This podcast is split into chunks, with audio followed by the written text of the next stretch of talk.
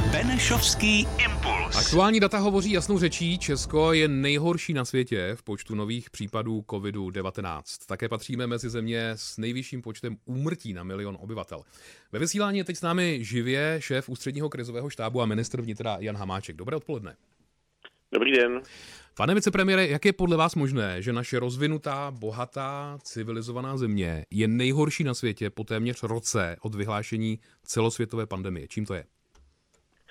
Těch důvodů e, může být e, více. E, věřte, že mě to vůbec netěší a jako vláda jsme dělali všechno pro to, abychom epidemii zvládli.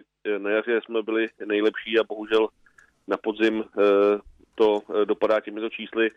Mm, samozřejmě mm, asi jediný faktor nalezneme, bude to kombinace možná toho, že to na nás v Evropě dopadlo jako první, protože pokud se podíváte do, oko, do okolních států, ta situace tam se také zhoršuje. Nicméně ten trend nabral tu špatnou trajektorii nejprve u nás. To s tím asi souvisí reakce, která mohla přijít dříve, mohla, mohla být razantnější. Nicméně eh, tady byl velmi velký odpor proti jakémukoliv zpřísňování. Možná si vzpomenete na ty velmi složité debaty v poslanecké sněmovně o eh, prodloužení nouzového stavu.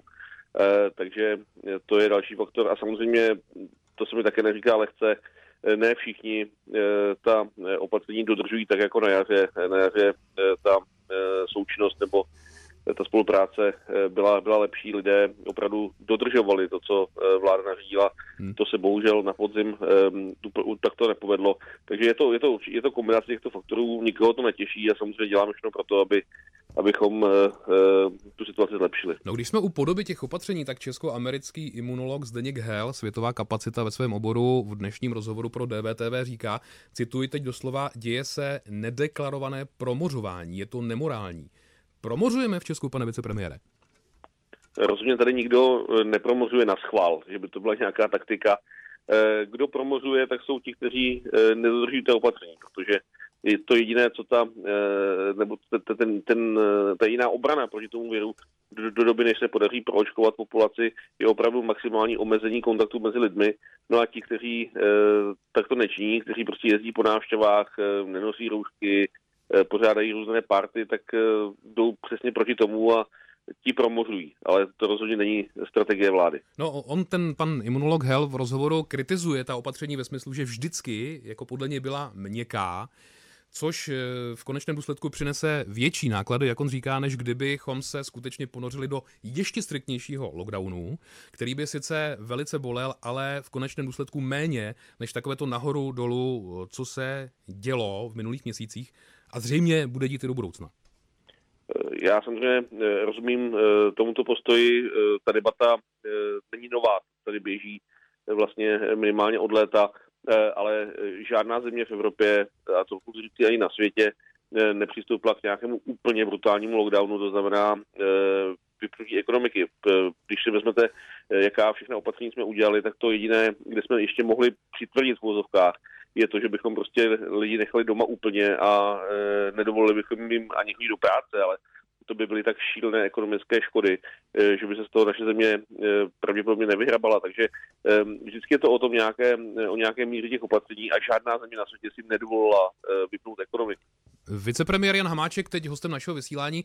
Ještě jedna věc související do sněmovny se dnes chystá zpěvák Daniel Landa před poslanci chce vysvětlovat petici Blanický manifest za svobodu 2020. Daniel Landa je taky ostrým kritikem proti covidových opatření. S dalšími muzikanty natočil poměrně burcující videoklip. Tak se vás teď ptám jako ministra vnitra, jestli pozorujete ve společnosti sílící napětí, jestli nemáte strach, že se to může opravdu zvrtnout eh, v nějaké třeba i násilné incidenty. Jak to vidíte? Já jsem s chodou okolností s Danem Landou e, mluvil před pár už měsíci, možná dvěma, třemi takže eh, ty jeho názory znám. Eh, a já chápu, že eh, stejně jako drtivou většinu našich obyvatel jeho ta opatření štvou, ale nikdo na světě nevymyslel jí fungovala. To znamená, ty možnosti jsou dvě, buď prostě budeme brzdit, budeme se snažit tu epidemii zastavit a i za cenu toho, že budeme schytávat kritiku, že, že možná ta opatření nejsou, nejsou tak jak by měla být, a nebo, nebo prostě na, tu situaci rezignujeme, ale pak by došlo k tomu nekontrolovatelnému promoření a to, to, to, to samozřejmě znamená i spoustu obětí na lidských životech. Takže Rozumím tomu, to... pane Hamáčku, co říkáte, dává to smysl, ale vlastně ta otázka byla, jestli se v tuto chvíli bojíte ano, já, nějakých já konfliktních situací. Takhle, samozřejmě ta, ta nálada ve společnosti se nezlepšuje, ba naopak, Nicméně já stále věřím tomu, že lidé pochopí, že prostě jiná cesta není. Je to pro nás eh, nový fenomén, nikdo z nás s tou epidemí nemá takovou zkušenost a eh, dokud nebude populace proočkovaná, já bych chtěl tímto všechny vyzvat, aby ve chvíli, kdy na ně dojde řada s vakcínou, aby, aby šli a nechali se očkovat, protože to je jediné řešení, tak do té doby to prostě musíme vydržet. Jiná Pozor, pozorujete napětí ve společnosti, pane Hamáčku? Ano, já, já se, tím jsem se snažil říct, že ano, že, že ta situace už není taková, jako byla na jaře, kdy ta společnost byla velmi soudržná a všichni, všichni drželi při sobě. Teď je tam vidět, a pochopitelně je tam vidět frustrace, protože eh, celá řada lidí přišla eh, o prostředky, přišla o, o, o možnosti podnikat, mají, mají existenční problémy, eh, to, že nemůžou za svými známými, sedí doma, to také nikomu nepřidá. Takže já tomu všemu rozumím, snažím se to pochopit, ale současně snažím říct si, že prostě to musíme vydržet, protože jiná možnost není. Když vyzýváte k očkování, vy sám už jste se nechal očkovat? Já jsem se očkovat nechal, protože na mě nepřišla řada. Já nejsem, já nepatřím do té eh, první nebo druhé skupiny podle toho, jak je, je stanovená očkovací strategie. Tak člen nikoho, vlády, vicepremiér. A... a nechci, já nechci nikoho předbíhat, samozřejmě pokud, pokud by ta možnost byla, tak se očkovat nechám a, pokud, a ve chvíli, kdy na mě, na mě řada dojde, tak, tak velmi rád. Šéf ústředního krizového štábu ministr vnitra Jan Hamáček, děkujeme za rozhovor. Mějte se pěkně naslyšenou. Děkuji, nastanou.